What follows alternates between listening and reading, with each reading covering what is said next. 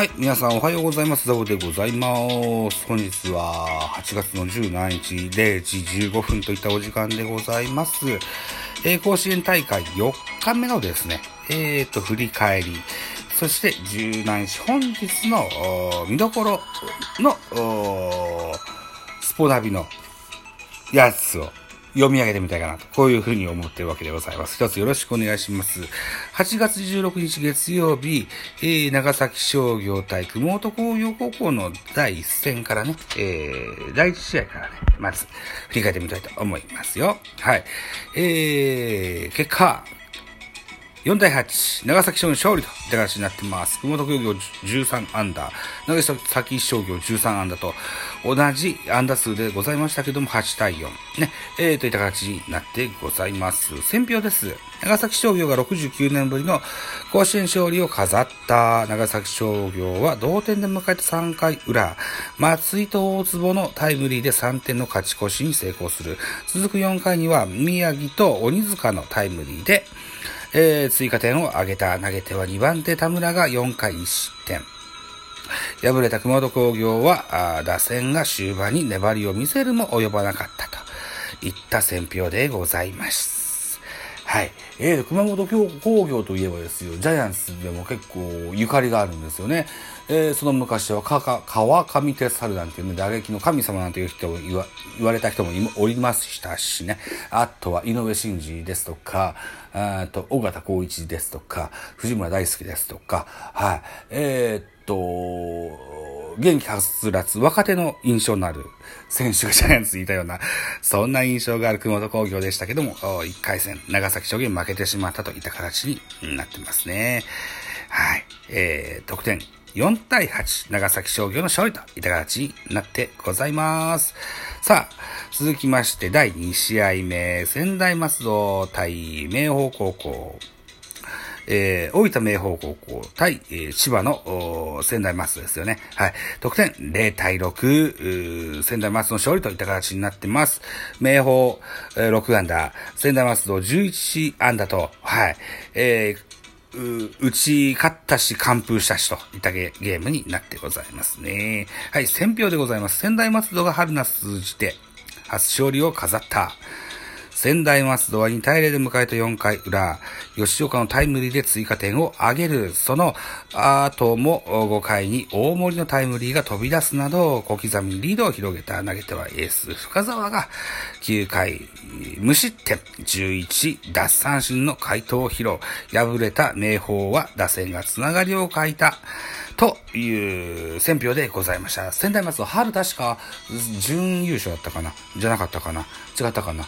みたいなそんなチームだったですよね。仙台松戸もこう前評判の高いチームだってはありましたけれども、えー、春夏通じて初勝利といった形になったそうでございます。仙台松戸の皆さん、応援している皆さん、どうもおめでとうございました。はい。といったところで第3試合行ってみましょう。沖縄尚学対阿南光高校。ノーマルジーターを私ベットしております阿南光でしたけれども、えー、0対8、沖縄尚学の勝利といった形になってます。阿南光2安打、沖縄尚学13安打といった安打数でございますね。沖縄尚学は初回、知念大、知念博士、知念大えーと、長浜の連続タイムで2点を先制する続く2回裏には、下地のタイムリーが飛び出し、1点を加点、追加。えーその後も効果的に加点し、終わってみれば13安打で8得点を挙げた。投げては先発、富山、えー遠山が、えー9回、ノーアウト、おー違う、ノーアウトじゃない、9回無失点。12奪三振の関東、回答。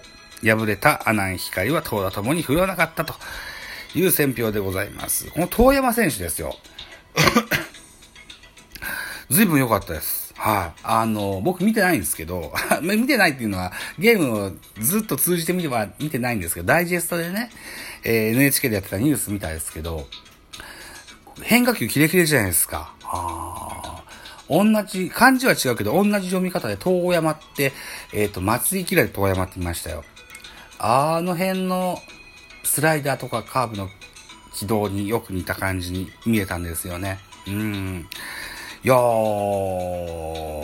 ああいうリリーフピッチャーがいると強いですよ。あの、リリーフじゃなくても先発でもいいんですけどね。うん。プロ注目と言えるんじゃないかな。3年だっけな、この遠山くんは。わかんないですけどね。はい。えー、ちょっと、チームに1人2人は欲しいタイプの選手、左腕ピッチャーに見えました。はい。いいピッチャーです。大変いいピッチャーです。はい。今後も追いかけていきたいというふうに思います。さあ、4試合目でございます。えー、盛岡大附属高校岩手県の代表。対して、えー、茨城代表。鹿島学園。これは先日僕のポッドキャスト番組ベースボールカフェキャン中世に出てくださったケンケンさんの、えー、スーパージーターの高校だったと記憶してございます。得点、0対7。えー、盛岡大附属高校の勝利といった形になってます。鹿島学園5安打。盛岡大附属高校8安打といった内容でございますね。ホームラン飛び出してございます。これはどう呼ぶんだ？平内でいいのか？それとも平内と読むのか？平らな、平らで、う、う、内外の内。淳平くん1号と書いてございますね。さあ、あまあ、といったとこですよ。はい。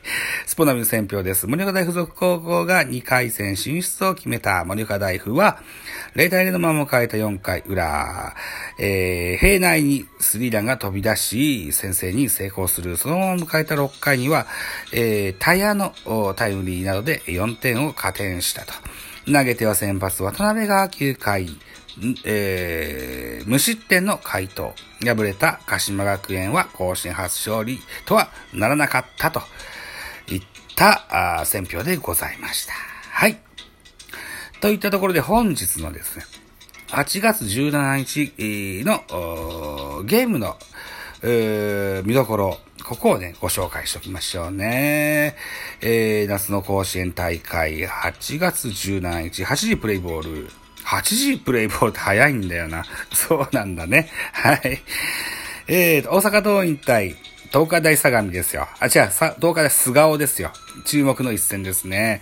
えー、過去5度の選手権優勝を誇る大阪桐蔭。注目の左腕、松浦を擁する投手陣に加え打線も大阪大会で共に、え、打率5割を、5割オーバーの3番池田、4番花田を中心に切れ目のない、と、それから全国制覇を目指し、高スタートを切りたいところだと、選抜に続いて甲子園出場の東海大菅生、エース左腕、本田やリードオフマンの千田をはじめ、えー、投打に充実した選手層を誇る準々決勝で敗退した今年の春のリベンジを果たすべく、まずは初戦を突破したい。といった、あ見どころ。